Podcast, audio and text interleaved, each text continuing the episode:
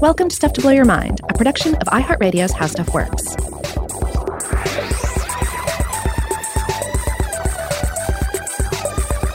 Hello and welcome to Stuff to Blow Your Mind. My name is Joe McCormick.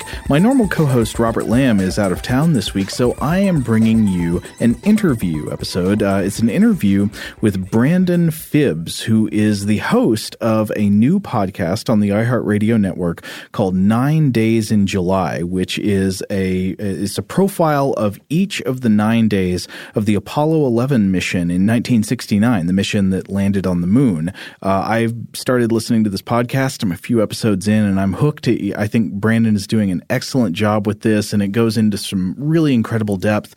So I had a conversation with Brandon about the Apollo 11 mission and about this podcast that he's put together. It was a really fun conversation and I think you're really going to enjoy it. Before we jump into the interview here, uh, let's just play the trailer for Nine Days in July to give you a taste of things to come. Ignition sequence start. You think you know the story of Apollo 11 but you don't. What you know is only a small part of the most profound human achievement in history.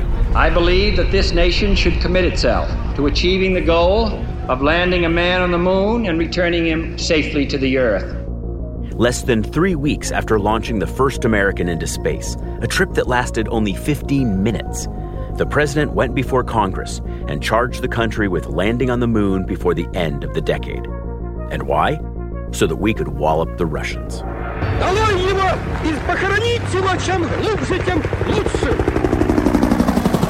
This was one of the most tumultuous eras in American history. The profoundly unpopular Vietnam War was raging on without an end in sight. Back home, at the Democratic National Convention, thousands of demonstrators clashed violently with police. They said they were there to protest the war, poverty, racism, and other social ills. Some of them were also determined to provoke a confrontation. The United States seemed to be coming apart at the seams. America needed a reason to reach for a greatness beyond our misfortunes. We needed Apollo 11. Apollo 11, the launch team wishes you good luck and Godspeed. Pulling off Kennedy's audacious vision required hundreds of thousands of people, tens of thousands of companies, and tens of billions of dollars. We choose to go to the moon in this decade and do the other things, not because they are easy, but because they are hard. Using never before heard mission audio, I'm going to take you through the family lives that fueled the astronauts, the political intrigue that cleared the way, and the collective drive of the country that pushed us into the future. This is Nine Days in July. New episodes arrive every Thursday through February 6th. Listen to Nine Days in July on the iHeartRadio app, on Apple Podcasts, or wherever you get your podcasts. Well, without any further delay, I think we're going to jump right into my conversation with Brandon Fibbs. Hey, Brandon, welcome to the show. Thank you so very much. Uh, so, I guess first of all, would you like to talk a little bit about your own background? Maybe introduce yourself and talk about how you got so interested in spaceflight. Yeah, uh, my name's Brandon Fibbs. I am. Uh, I, have spent the last ooh, roughly 10, 15 years in uh, film and television.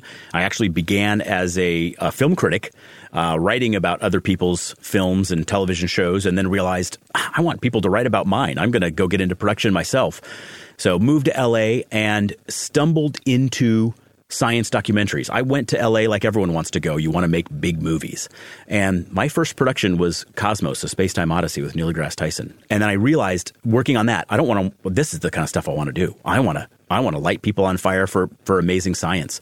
And so I was able to, by and large, work mostly in science documentaries. Worked with Morgan Freeman on Through the Wormhole for a couple seasons and uh, The Story of God with Morgan Freeman and, and a number of Science Channel specials and whatnot. And that's, that's really where, um, that's really what, you know, I, I, found a lot of tremendous satisfaction in that. And then recently I've kind of been migrating to podcasts. There are just so many ways to tell uh, extraordinary science and uh, history stories.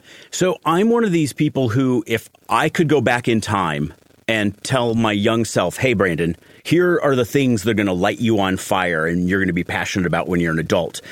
You're going to probably want to change your life trajectory right now. You're going to want to change the stuff you studied. And rather than study uh, English literature and filmmaking, you're going to want to study science. Um, but I didn't And so now I'm at the place in my life where I'm like, okay, I, I, if I could go back in time and be a scientist, I would. But all of my all of my work experience and stuff is in in television documentaries and whatnot, and now podcasting. And so let's find the Venn diagram of life where science and entertainment overlap, and let's drop right down in that little section there, and let's make amazing things that popularize science and basically, you know, let's find extraordinary stories that are going to warp people's minds. And uh, so that's kind of my like life goal these days. Wow, I can really identify with you there. Actually, I, I, also am from a humanities background, but like later in life, got the science bug, and in some ways, kind of wished I'd done things different. But also, I don't know, it, it, it helps to be able to to bring that kind of storytelling sensibility to science as well. Well, and the and the longer I've done it, the more I've realized, and and, and the more like actual scientists that I speak with and interview or or befriend, the more I realize that this sort of advocacy is so critical for what they do. The, the, the there's they're busy being scientists, mm-hmm. and so it, you know it needs people like us to say, "Look, world, at what the incredible things that they are doing."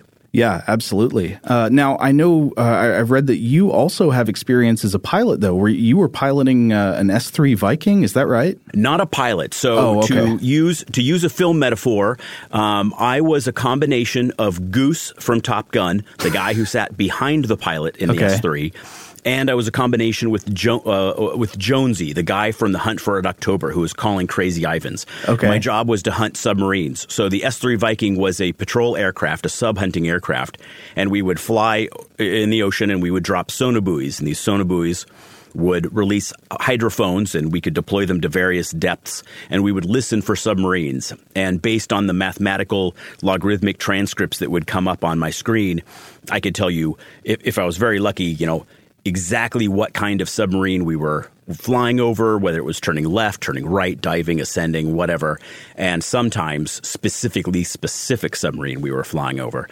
So that yeah, I was uh, I was the backseater. Okay, now. Uh, how did you un- end up doing this? Like a lot of these uh, people who ended up in the Apollo program, did you long have a passion for for flight? I think that you know, like any uh, red blooded American kid, you know, you grow up loving dinosaurs and space and, and flying and these sorts of things. Mm-hmm. Uh, I actually, when I got out of, I had started college and then realized, you know, I'm going to need some more money for college and blah, blah, blah. And I had taken an internship. I'd done an internship in Washington, D.C., a congressional internship working for my congressman on Capitol Hill. And I was just surrounded by military guys and just all kinds of different things. And I thought, hey, this this looks fantastic. This would be a way to kind of give back to my country, but also get what I kind of need to further my life and money for school and whatnot.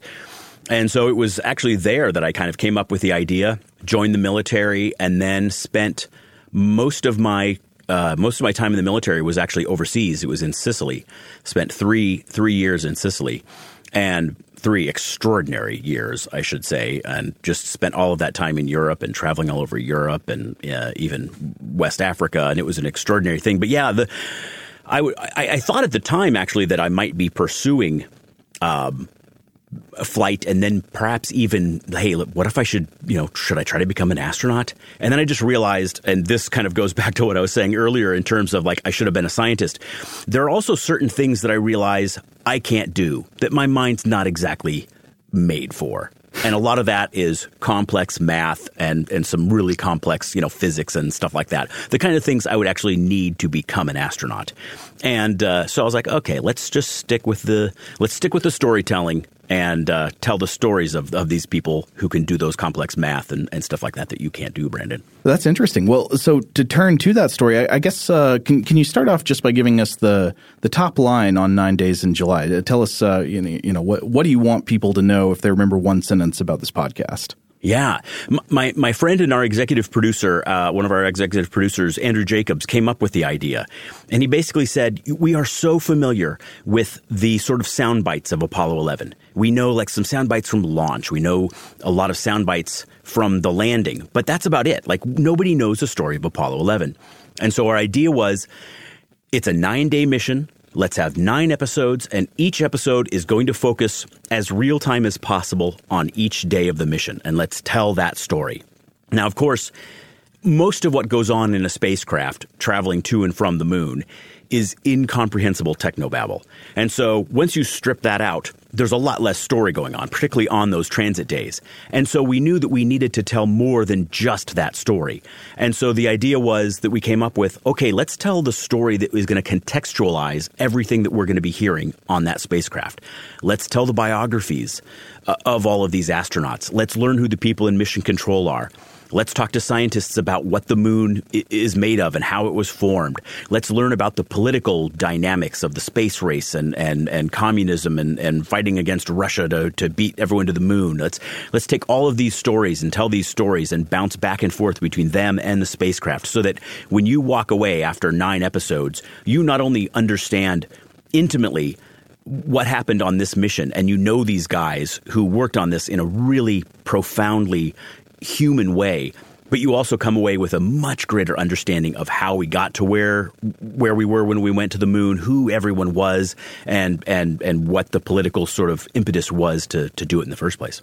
Yeah, it's a really engrossing approach. I, am a couple of episodes in, and I've been uh, really enjoying the show so far. Uh, so maybe we, we, should. Uh, turn to these these figures like Neil Armstrong, Buzz Aldrin, and Michael Collins. Can you give uh, a, a brief sketch of, of who these three astronauts were? Yeah. So Neil Armstrong and a lot of people who, who didn't kind of know more of his story were kind of introduced to him recently in the film First Man last year. And th- that was a really good kind of examination. You know, I had a lot of friends who who said they, they, they found Neil Armstrong really inaccessible because Ryan Gosling's portrayal was such that he kind of kept the audience at a distance, at an arm's length, and didn't really, he didn't feel human. And what I told them is that's who Neil Armstrong was. Neil Armstrong and Buzz Aldrin were kind of what we, what we would have described at the time as squares. They were sort of very straight laced and uptight, and and it's one of the things that ruined, uh, frankly, both of their marriages in the long run. Um, they were just so singularly focused on what they did and their jobs um, that they, to the exclusion of everything else. And then you have Mike Collins, who was jovial and and quick-witted and he was the jokester he was the prankster he was always he was the one that you'd want to go have a beer with mm-hmm. and and none of these guys actually even really got along i mean they got along just fine but they weren't friends they didn't have some sort of like you know, off campus sort of relationship in which they hung out. Um, any of the pictures that we have in Life magazine and stuff like that, showing them all hanging out, was completely created, fabricated for you know the magazine. It was just like to sell copy. But what we needed were three men who were at the top of their intellectual game, who worked together, who were professionals, who were the best people suited for this particular job. And that's what these three guys were. They all came, they were all uh, aviators. They all came from flight experience. Neil was in the Navy. The other two guys were in the Air Force. And they all came out of the Korean War and some of them from test flight experience and just basically pushing the boundaries to do the most extraordinary things possible until the most extraordinary thing human beings have ever done was presented to them and dropped in their laps. Now we know that uh, it wasn't just the three astronauts, of course. Uh, could you talk a little bit about the the cathedral, about the flight controllers and the mission planners, and all of the you know the the thousands of uh, of support figures who made the mission possible? You bet. You know, and, and, I'll just keep doing what I'm about to do, just because I think it's a really a really accessible way for people to identify what's going on. But you know, if you've ever seen the movie Apollo 13, you know that did a wonderful job of kind of setting up as much time as you spent in the spacecraft. You also also spent in mission control. And mission control had four rotating teams of two dozen people at all of these consoles, and every console uh, oversaw a different aspect of the flight, a different aspect of the spacecraft, or you know, you'd even have doctors who are monitoring the health of the astronauts themselves. And these shifts would just these guys would just rotate through these shifts. But even within mission control, you had whole offices, whole squadrons of people who were supporting each one of those consoles. So writ large, you had hundreds, if not thousands of people, uh, technically, especially thousands when you consider that all of the companies that built the spacecraft and did all these things were, were only a phone call away. You have thousands of people supporting the mission every single day. Um, and, and, it was an extraordinary, basically, in many ways, some of the people in mission control will call were uh, referred to as the co-pilots of Apollo 11. And that's in, in, many ways very true. They were monitoring every aspect of the flight. They were there for every aspect of the flight. And yet the only voice you ever hear, however, um, on any of these tapes is Capcom because none of these mission controllers talk to the spacecraft. That would just get too confusing. So everyone went through Capcom, the capsule communicator, who was also an astronaut, so that he understood everything that was going on in mission control and he intimately understood what it was like to be on the inside of that spacecraft. And so he was the funnel through which all the communications ran. Uh, yeah, you can imagine how chaotic it would have gotten otherwise. um, yeah. Uh, uh, now, among the flight controllers, one of the strange facts mentioned in uh, one of your early episodes is that uh, in that room, the average age was about 26. Why yeah. so young? What's going on there? So you have space flight's a new science, right? Like we we we've have these visions of like the Mercury program and the Gemini program and then the Apollo program. There was not a whole lot of years between all of those programs. Um, you know, you're talking less than 10 years of human spaceflight. By the time we landed on the moon, we'd only been going into space for a couple of years. And more than that, the things that got us there, the things that enabled us to do it were computers. And computers were brand spanking new.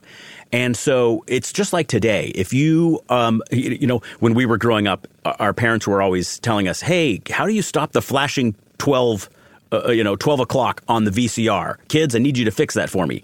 And the reason they were calling on the kids is because it was effortless for young people to integrate with technology. And these days, of course, it's, I, you know, how do I fix Facebook or Instagram's acting up or, you know, TikTok or whatever? You ask your kids or you ask your grandkids because they just get it intuitively. Um, and that's exactly what it was like here. Younger people were the ones who understood computers. Computers were brand spanking new. And so basically, if you want to go to space, with new technology, you need people who understand that new technology. And so Mission Control had was made up, like you said, 26 years old was the average age. And for some of these guys, for a great many of these guys, it was their very first job right out of college. And they're thrust with like, you know, into this being responsible for the most extraordinary thing humans have ever done. Yeah, it's kind of hard to imagine actually. Um, now, another thing that you, you, talk about in the podcast is the fact that, of course, uh, NASA was a very male dominated work culture at the time. Yeah. But you also mentioned the story of uh, the, these uh, like math experts who would check the work of the engineers, many of them female mathematicians, sometimes called at the time computresses, like Poppy mm-hmm. Northcutt. Can, can mm-hmm. you talk mm-hmm. about that experience? Poppy Northcutt was one of my favorite interviews on this show, and unfortunately, time constraints and different things have have trimmed what you're going to hear from her. But Poppy was Poppy needs her own podcast. Mm-hmm. Uh, she was someone who, yeah, she she got degrees in mathematics, and she was brought in to check the men's work. And of course, you can imagine in this time frame, in the mid '60s and late '60s. Th- there were a lot of guys who didn't exactly think they needed their work checked, and if it did, it certainly didn't need to be checked by this young 27 year old blonde in a miniskirt sort of situation. Right. And the amount of sexism that she faced. There's a moment that I mentioned in the podcast of I, I believe it was an uh, the ABC anchor was interviewing her and he he he specifically said that like what's it like being a beautiful young woman in a miniskirt around here among all these men and it, it's but she persevered like she she had this mindset of I recognize that if I'm going to make a difference, I have to push through this. I have to be stronger than this. I have to tolerate some of this. The stuff I don't have to tolerate, I'm going to call out. But she was extraordinarily uh, important in not only Apollo 11, getting them to and from the moon. Her, her calculations helped them uh, with all of their orbits and getting out of orbit and returning back to Earth she also played a key component in Apollo 13 when they had so many problems going on in their spacecraft. She was there for many of the Apollo missions. Now, she is a advocate. She became a lawyer. She got out of doing science, then became a lawyer, and she advocates for women's rights and feminism.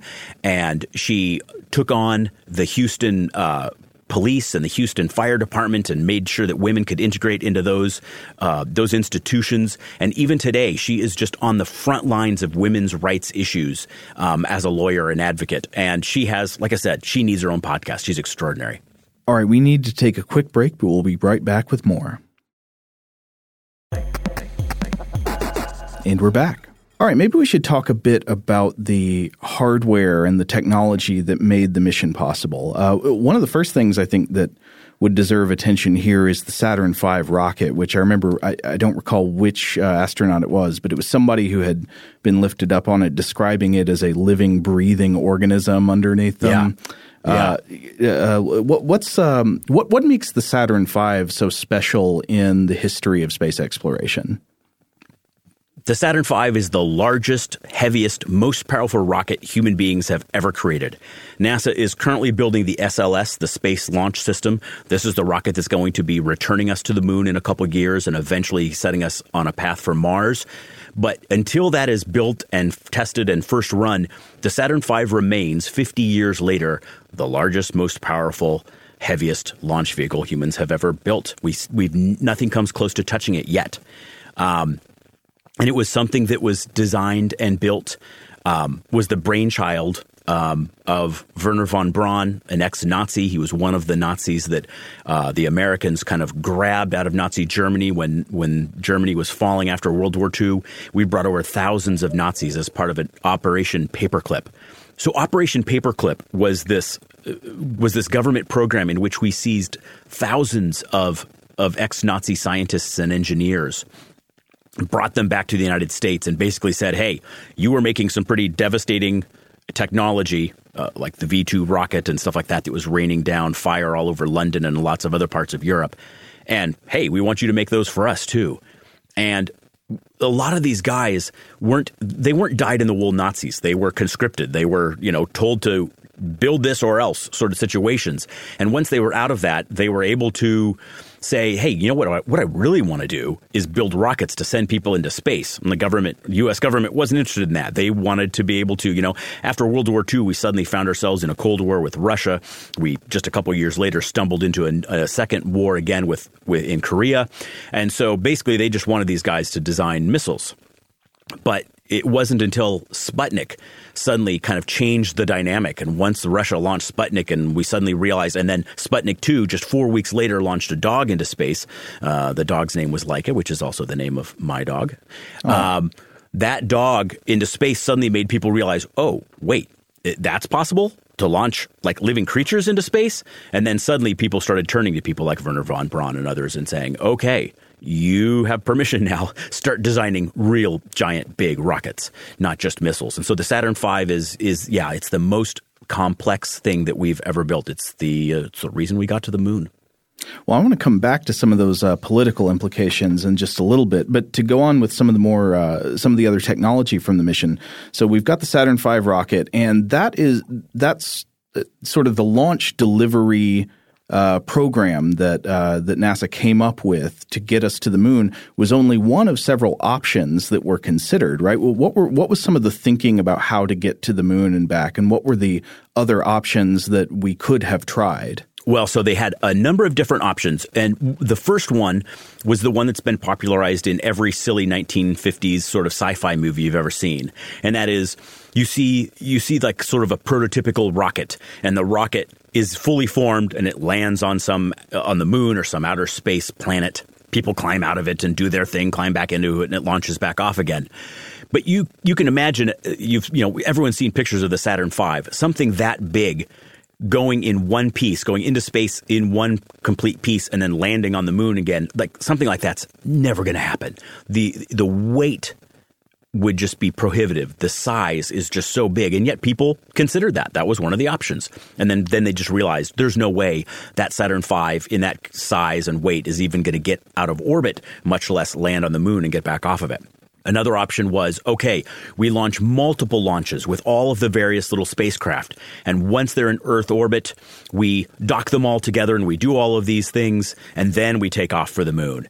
Um, and that was also seen as clearly cost prohibitive. We have numerous launches, blah, blah, blah what they ultimately came down to was lunar orbit rendezvous. And that is let's put everything in a single rocket, let's make it big enough to launch into orbit, and then let's do all of our docking that's needed around the moon. And that terrified people at the time because at the time we came up with that idea, we, had net, we hadn't even docked anyone in orbit around Earth. Gemini hadn't even yet achieved that. So everyone was really terrified of hundreds of thousands of miles away doing all of this docking so far away from any sort of help that could be rendered if they were closer to home. So that kind of terrified people, but ultimately they realized cost effective, uh, size effective gas, gas, fuel, everything just made that that one made the most sense, and so they they kind of went with it, and uh, that's how we came up with Lunar Orbit Rendezvous. Now, do you think that the uh, the Lunar Orbit Rendezvous was really the only way we could have reached the moon in the time frame we did? It was very likely the only way we could have reached the moon in the time frame we did. Yeah, it's not necessarily the only way we could have done it. Um, and in fact, there were one of the other options I didn't mention was that option of basically launching certain elements of your mission, landing those remotely without human beings on the surface of the moon, then launching your crew, and then they land on the moon, and what they need is already there waiting for them. That version is already what we're pretty much thinking about in terms of going to Mars. The recognition that a long trip to Mars, the long, you know, it's going to take I, I, believe it's like six months to get to Mars. You'd have to be on the Martian surface for more than a year before this the planets would align for you to even come back again for another like six month trip. So there, it like when human beings go to Mars, it's going to be a years long effort. And that can't all everything, all that infrastructure, all of that hardware can't be contained in a single spacecraft. And so the idea is that is going to have to be requiring multiple launches. You get to Mars, you start generating new rocket fuel for the return from the Martian soil. This is all being done automatically uh, with robots and whatnot. And then, so by the time that the Martian astronauts actually land and start doing their exploration, they have habitats set up and everything has been going on. That was an option that people considered for the moon as well. But people realized Kennedy said, by the end of the decade, I want people walking on the moon by the end of the decade. And not just walking on the moon, they have to come home safely. And to do that, they this mission uh, profile made the most sense. Yeah. Now thinking about that that impetus from Kennedy. Uh, of course, the moon landing was, you know, this great scientific achievement, but your show frequently stresses the political motivations of the Apollo program. You know that it was framed in the words of Kennedy, I think in 1961, that he said it was a contest between freedom, which for him obviously meant the United States, and tyranny, which for him meant the Soviet Union and the Eastern Bloc. How do you think this framing of the uh, of of space exploration as a kind of um, kind of a war mobilization almost? How did that affect how the Apollo program progressed? And do you think the same achievements within the same time frame would have been possible if it were just treated as a kind of peaceful scientific project, more the way we think of space exploration today? I don't think we would have gone to the moon if we had done it just for peaceful purposes uh, in the exact same way, for the exact same reason that we haven't gone to the moon since, for the exact same reason that we are not on the moon now, that uh, you know, the, for the exact same reason that we've tried to go to the moon in the past and everything fell short, that we've tried to you know do moon missions um, and those fell apart. We need the competition aspect is the thing that that drove us. And you know, you when you grow up, you have this kind of simplistic view of the space program. And, and, you know, when you're a kid, you have a simplistic view of lots of things. And of course, it was just this, yeah, okay, there's the Russian element of this, but we did this for science and exploration and blah, blah, blah. No, we didn't. And Kennedy's tapes there were you're going to hear on episode 7 in which we focus specifically on the space race itself there are tapes that didn't come uh, to light until 2001 of Kennedy in the Oval Office in the White House talking to various scientific advisors and the head of NASA, James Webb. And basically, and he says, I don't care about space, guys. I don't, I just want to beat the Russians. Give me something that will allow us to embarrass the Russians and, and elevate America. Um, and let's do that. But I don't care what it is. I don't care about space only insofar as it's a political gamemanship sort of thing. And of course, for most of us growing up, Kennedy is this shining example, this this cheerleader for space. And he was that publicly. Privately, he didn't give a damn about it. He just wanted to beat the Russians. Wow. Uh, now, so you're talking about uh, something that would be a sort of symbolic achievement, like you that would show the world that we were better than the Russians. That would, uh, you, you, know, uh, something to to efface them. But I wonder also. I mean, what's the role of of uh, people trying to to imagine forward into future military conflicts because obviously they would have had in their recent memory uh, air superiority as a decisive factor in World War II and and that kind of thing. Were they thinking also along those lines, but just going to the next level up? Sure. I mean, the Cold War was at its essence space was basically just the example that we used to demonstrate to the world and to the Soviet Union that we were more technologically advanced and more powerful. It was all about technology. It was to to you know do it in a kind of a crude sort of way. It was a measuring contest using technology as the yardstick and basically saying, you know, hey, our technology is bigger than yours, our technology is better than yours, and we just proved it. Um, but of course, out of all of that, you know, it, it, there's so much U.S. military hardware that we use to this day that came out of the Apollo program, be it the rockets or the satellites, the spy satellites. The you know, there's so much that that that wouldn't be here if it wasn't for the space program. There's also uh, a ton of personal stuff. I mean, you wouldn't have your cell phones and you wouldn't have your GPS and satellite TV and and half of the medical advances that have been made over the last 50 years and stuff like that also came out of the space program. And you certainly wouldn't have your laptop. So it's not like there wasn't it was a purely military effort. But the military was more than happy to take the things that NASA learned going to the moon and say, "Hey, how can we use these for for warfighting? We're going to be able to piggyback um, a lot of stuff off of this and uh, and be able to use it against our enemies should should it ever become necessary. Yeah, I know uh, several things you mentioned in the podcast make it clear how enmeshed the space program was in the 1960s with the armed forces. I remember uh, initially a problem with uh, I don't remember which of the three astronauts from Eleven it was, but that one of them uh, was not eligible uh, to to apply to be an astronaut because they were not active duty military. Is that correct? Yeah, that was Neil Armstrong. He okay. got out of the military, and when he became a test pilot, um, and was still working with the military and flying all these military aircraft, but he was out of the Navy by that point. He got out of the Navy when he left uh, Korea after his years spent in the Korean War. And yeah, at that time, uh, when Mercury, the Project Mercury, and even into uh, the early days of Gemini, they were only taking military um, personnel because there were so few people. They needed, you know, pilots who were on the cutting edge of things. And you didn't really have civilian pilots flying cutting edge aircraft. So it made sense at that time to pull people from the military. That's NASA still does it to this day. Um, it's not it's not restricted to the military anymore. Uh, and you certainly have various scientists and stuff like that. But in terms of your pilots, you know, when you were flying the space shuttle, I would bet the vast majority, if not all of those pilots for the space shuttle, still came out of the military. Oh yeah. So do you, do you want to say anything else about uh, this? Was something that that caught my interest uh, in those early episodes. The the role of um, cutting edge aircraft like the X fifteen in our sort of escalation towards later space flight. Yeah, the X fifteen was one of those aircraft that Neil Armstrong flew.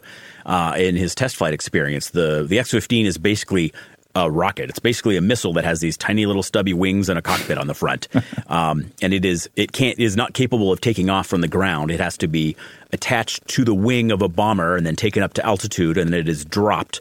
And you kick on that engine, and then you uh, can can head up. But the X-15 will fly basically at the edge of space and uh, it, the control surfaces on the wings those wings are so tiny because it doesn't need them to fly it it needs thrusters and and and uh, uh, little like micro jets that are embedded across the spacecraft's body or the, the, aircraft's body because it acts like a spacecraft once it gets up there to control. It just uses these little puffs of thrusters to, to maneuver once it's uh, up at high altitude.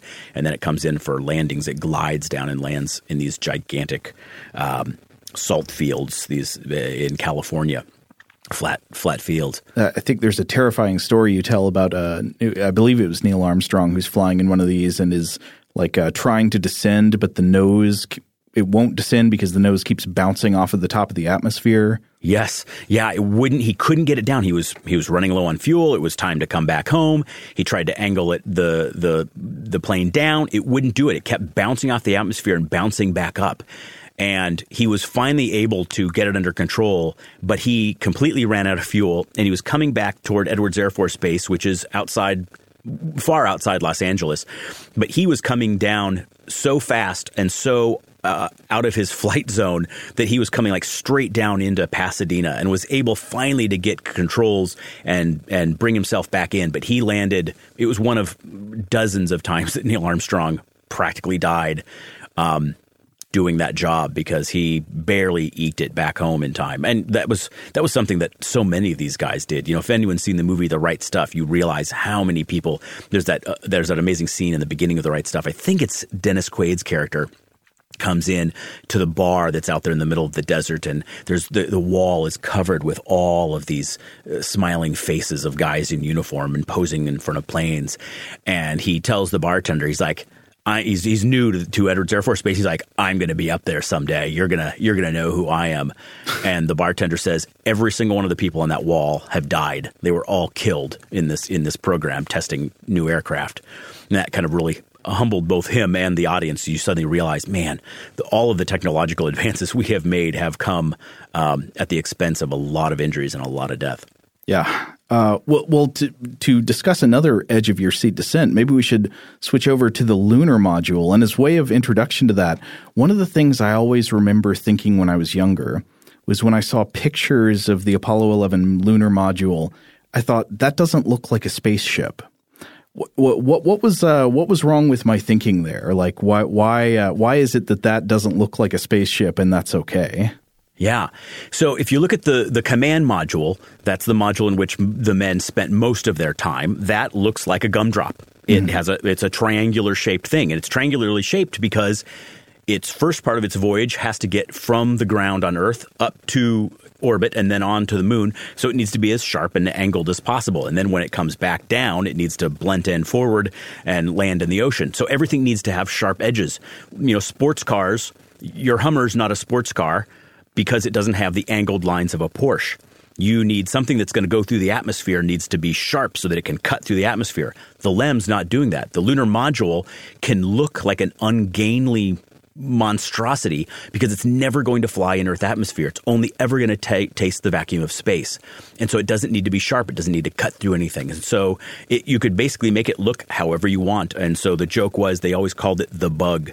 And it really, like the, the two little tiny triangular windows on the front and then the, the hatches and various things. You can, it's got eyes, it's got a mouth, it looks like it's got a nose. And yeah, it's, it's, it's so ugly, it's beautiful. It's not certainly something that was designed to look pretty. It was designed purely for functionality. And they could do that because it was never going to uh, ever taste atmosphere.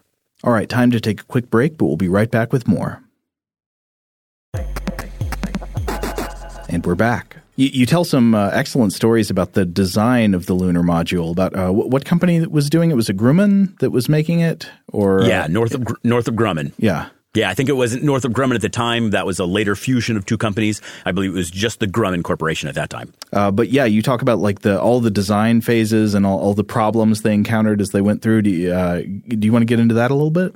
Yeah, Mike Lisa was the guy that we interviewed at Grumman, who was one of the test engineers who basically helped build and, and test this thing before it went to space. He was another of my favorite interviews. He was just so infectiously excited to talk about this. And even to this day, he worked at Grumman for his entire life. He still lives in the exact same New York house that he lived in when he was working on building the LEM. Um, and even to this day, he's retired and he's a docent in a museum, and he still just kind of like is there to answer questions about one of the. Mo- they have one of the lunar modules um, at his museum in New York, and I believe it's Brookhaven, um, because that's where they were. They were all built. He was so just his his gushing enthusiasm for this program was so much fun. And when you go through a, his wonderful New York accent, it just made him made him so memorable. But yeah, the things that they had to do to make sure that this thing could survive blast off for one, and then lunar descent and takeoff for another. They they built, and there's some stuff that again, and I'm sure you can understand this with your own podcast. There's so many things that get cut for yeah. time or whatever and you're just like, oh, I wish I could share this with the world. And some of the stuff, and we do share this to some degree, but they built these shakers, basically massive, massive speakers.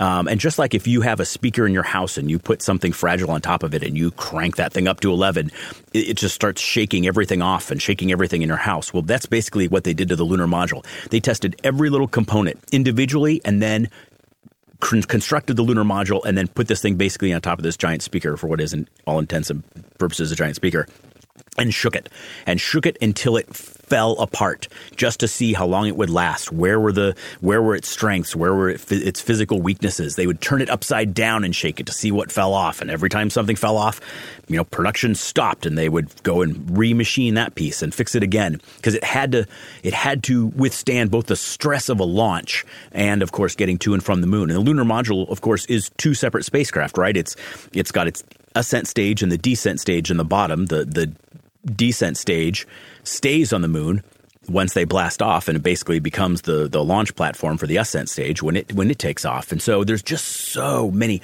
the the the amount of technical difficulty and complexity in all of these machines is breathtaking. It's why the the HBO series from the earth to the moon is a spectacular series but my favorite episode is the episode called Spider, and that's the episode in which you follow the guys along as they're building lunar module. It's not even doesn't even really take place in space until the very end. It's just about a bunch of the guys on the ground trying to figure out how to build something no one had ever built before. These guys all designed and built aircraft they designed and built the, the the kind of aircraft that you know that the guys are flying when they're flying over Korea or that they're flying as test pilots and now all of a sudden they're building a spacecraft that is never going to taste atmosphere and no one's ever done it before. You know, like so much of Apollo was we're building and doing things no one had ever done before. We don't even know necessarily what we're doing. We're just we're kind of flying blind and giving our best guesses and and using really nascent science and and technology to kind of okay, fingers crossed, hope this works. And we, of course, we pulled it off. Not once, but, you know, a dozen times. Yeah. Uh, well, speaking of uh, from the Earth to the Moon, eh, that reminds me of something I, I, wanted to ask you about. So, a lot of times on the show, we end up talking about the interaction between science fiction and real cutting edge exploration or experiment. Uh, there, there's just one example that's stuck in my memory from years ago. I remember reading that uh, I don't know if you came across this, but remembering that during the planning phase, there was at least at some point someone had a concern about the lunar regolith and the idea that uh, so like the soil covering the surface of the moon that it might be so fine grained that it would function as a kind of quicksand and that the lunar module might sink into the moon or become stuck in the soil after landing. I, I don't know if you get into that later or uh, or if you in, encountered that concern, but that was like a, a gem in my mind uh, because it, of course, turned out not to be the case. But I'm struck by how much that sounds like a scene from a pulp sci-fi story, like for you know something that might be published in Amazing Stories. Um, one hundred percent. Yeah, and it was something. It, so, uh, it, speaking one of the one of the astronauts, one of the moonwalkers I spoke to for this podcast was Harrison Schmitt, who mm. flew aboard Apollo 17. And I brought those very things up with him, and we do address those in uh, episode five, which is our the the actual moon landing mission, the the day we landed on the moon. And um, he said those things were concerns for for several scientists. They were not really concerns for NASA. They mm-hmm. didn't buy into all of that. Um, he said it was actually one particular scientist who was an, who was an eminent astrophysicist um, whose name eludes me at the moment, but who kind of went off on some crazy rabbit trails uh, when it came to landing on the moon. But yes, they did think that the lunar module might hit the lunar surface and then suddenly just sink beneath it like quicksand. They were concerned that the lunar regolith might, when exposed to oxygen, um, spontaneously combust. And so, even though I say that m- almost everyone at NASA didn't think that was going to happen, I should also say that Neil's Neil Armstrong's mom was convinced it was going to happen. and when he climbed off the ladder, he tethered himself. And when he took his first step, he kind of bounced and then stepped back and then realized, okay, nothing's happening. I'm going to be okay. Mm-hmm. And then later, before, when they got back into the into the lunar module, they took some of that regolith with them and put it on top of the ascent engine cover and then started slowly bleeding uh, atmosphere and oxygen back into the into the cabin. But they only had a little bit of it exposed because they wanted to test is this thing going to catch fire? Are we going to explode? If it is we want to make sure that it's just this tiny bit and then we can determine. But if this is going to go wrong but nothing caught fire and of course they were fine. And of course they were covered in lunar regolith. And it's not you know so all of that stuff we'd already landed the russians had already landed spacecraft on the moon, unmanned spacecraft on the moon, and those didn't sink. And of course, the lunar module, when it set down, didn't sink. So I'm sure Neil was pretty convinced it wasn't going to happen. But yeah, that was absolutely a fear with a lot of people. They, you know, it's one of those. Like I said, we'd never done this before. You you had no idea what was going to happen. Uh, yeah, and as far as combustion goes, I mean, I, I can't imagine how much the specter of what happened with Apollo One would have, you know, haunted everything that came after there. Sure. And it's not as if regolith isn't scary stuff. So Yeah. regolith, like you said, is the is the powdery surface that's on the on the top of of the of the lunar surface, and it is fine grained. It is like talcum powder. It is is is ash. It is so incredibly fine, but it is also so incredibly sharp because on Earth you have erosion, you have wind, you have water, you have all these things that take the sort of stuff that the sort of fine grained sand and, and stuff like that and wears off all of those edges over time. On the moon, that doesn't happen. There is no wind. There is no erosion. There is no water. And so everything, if you look at it under is incredibly sharp and incredibly jagged.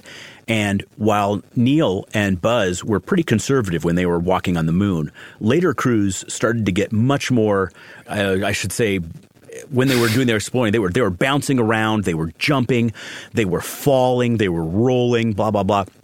That regolith started actually cutting open their spacesuits and releasing oxygen. They later found, um, and it would get into the equipment and start ruining equipment. I mean, it was just it was dangerous stuff. It's still something that you know on return missions to the moon, we have to be very careful of. You don't want to traipse this stuff around because just a little of it, too much, too much of this you know talcum powder on your on your flight suit or on your astronauts uh, uh, EVA suits, and it's going to start cutting cutting holes in it. It's horrifying. I mean, uh, yeah, I've read about that some before. Like the idea of creating a, a permanent lunar habitat, you'd need some kind of like clean room or something in between Yeah. to uh, to get in and out uh, to deal with the regolith problem. But uh, to bring it back for a second to the idea of science fiction, w- one thing that just crossed my mind earlier today was how strange it is that.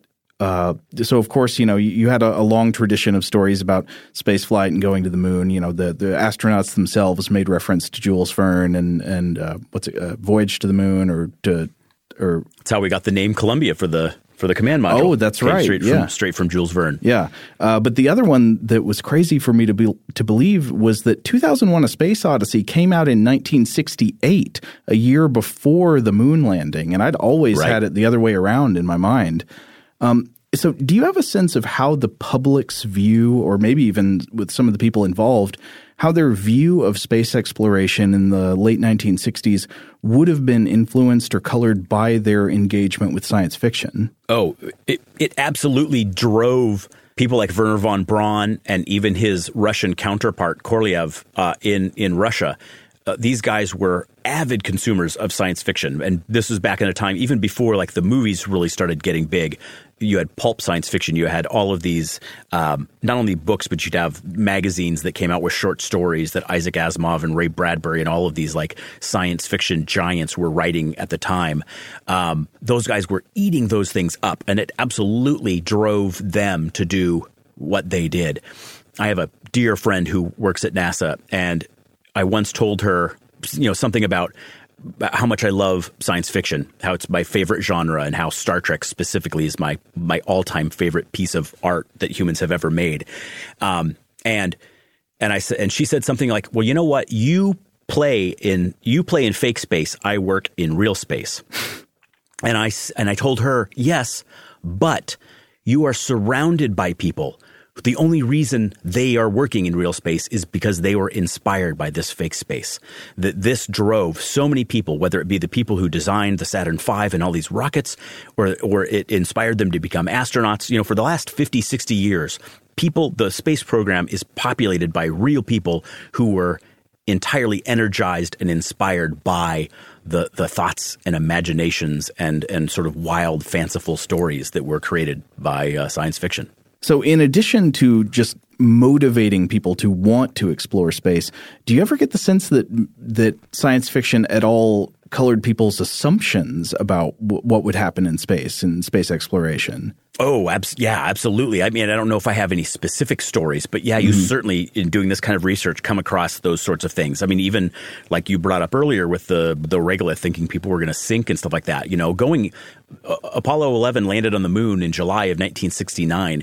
We already have two decades of of really hard of not hard sci-fi, not in the in the technical term of that sense, um, but you have, you've got a lot of science fiction movies by this time, and those science fiction movies are you know go every, everything back from some of the early sort of French filmmaking in which you have little, you know, Jules Verne sh- ships being shot out of cannons and landing on the moon and little guys popping out and encountering all of these crazy space aliens. And of course, they're not wearing spacesuits, but nobody knew. Nobody knew what, what was on the moon. I mean, obviously in the late 60s and stuff like that, we'd been studying it, it did. But back in the early days, nobody knew.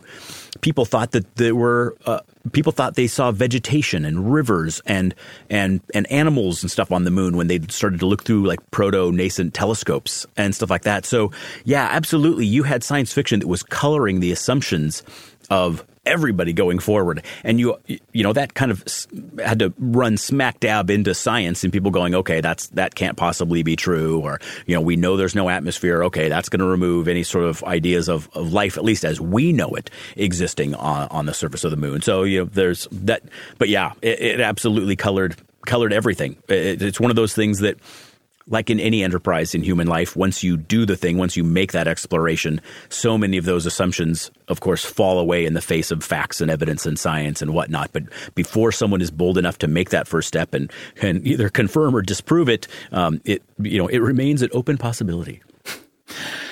There was one quote uh, that I may have been in your first episode that I that I really liked. It was, uh, I believe, an astronaut named Dick Gordon, or was he an astronaut, or did he just work with? Uh, NASA. Where he anyway, sorry. The quote is uh, he says, "What did we discover when we went to the moon? We discovered Earth." Uh, and this seems to be a common sentiment among a lot of astronauts that they have a, a different kind of view of uh, of life on Earth after being in space. Yeah, Dick Gordon was an Apollo astronaut, and his impression was almost universal.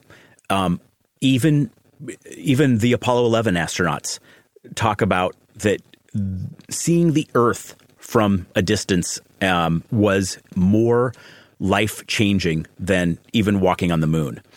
Um, and almost to a man, every single one of them said that they just their lives were transformed. Harrison Schmitt, ironically, is one of the only ones who didn't kind of have some euphoric experience. And I don't know if that's because he was much more of a grounded scientist or whatnot, but everyone kind of came back their lives changed. Some people found God. Some people came back and became artists. They just wanted to try to communicate via their art and their painting and, and sculptures and stuff like that what they what they learned from seeing the moon and from seeing the earth um, a lot of them came back very seriously engaged in and promoting uh, conservation and, and, and environmentalism and stuff like that. The environmentalism movement pretty much kicked off when Apollo 11 took the first picture of the uh, the Earthrise from the moon, and all of a sudden we realized, wow, the Earth is this tiny, fragile little thing sitting in the middle of this gigantic black void and it just seems so fragile. And uh, uh, another astronaut, I can't remember who it was, described it as a as a Christmas ornament hanging in the inky black of space. And you suddenly realize, oh, okay, this is fragile. We need to take care of this. And the other thing that so many people realized is, hey, from orbit, there are no borders. This is not like a globe where you recognize where one country starts and another country ends. This is ludicrous, the sort of fights and political infighting and, and stuff that we have. We are human beings and we need to be human beings first before we're even Americans, before we're Russians, before we're anything.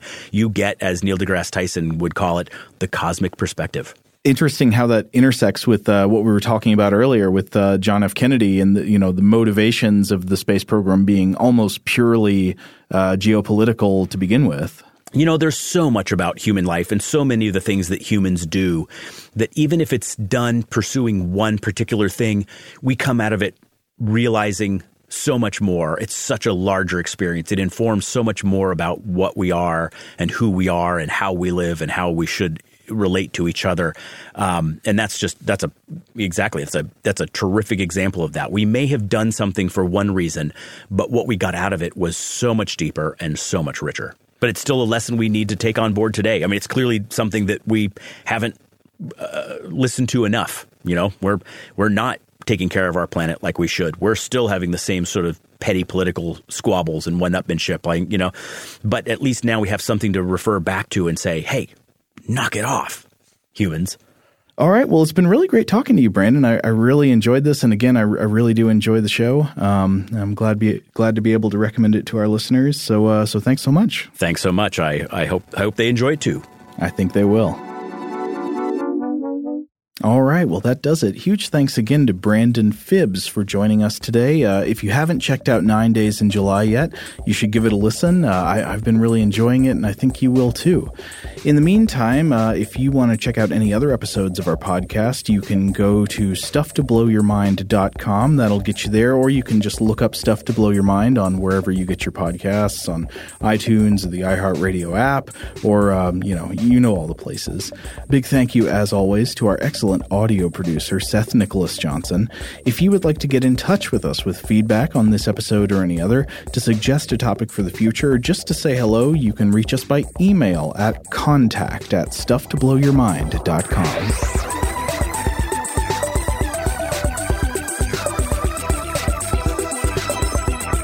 Stuff to Blow Your Mind is a production of iHeartRadio's How Stuff Works. For more podcasts from iHeartRadio, visit the iHeartRadio app, Apple Podcasts, or wherever you listen to your favorite shows.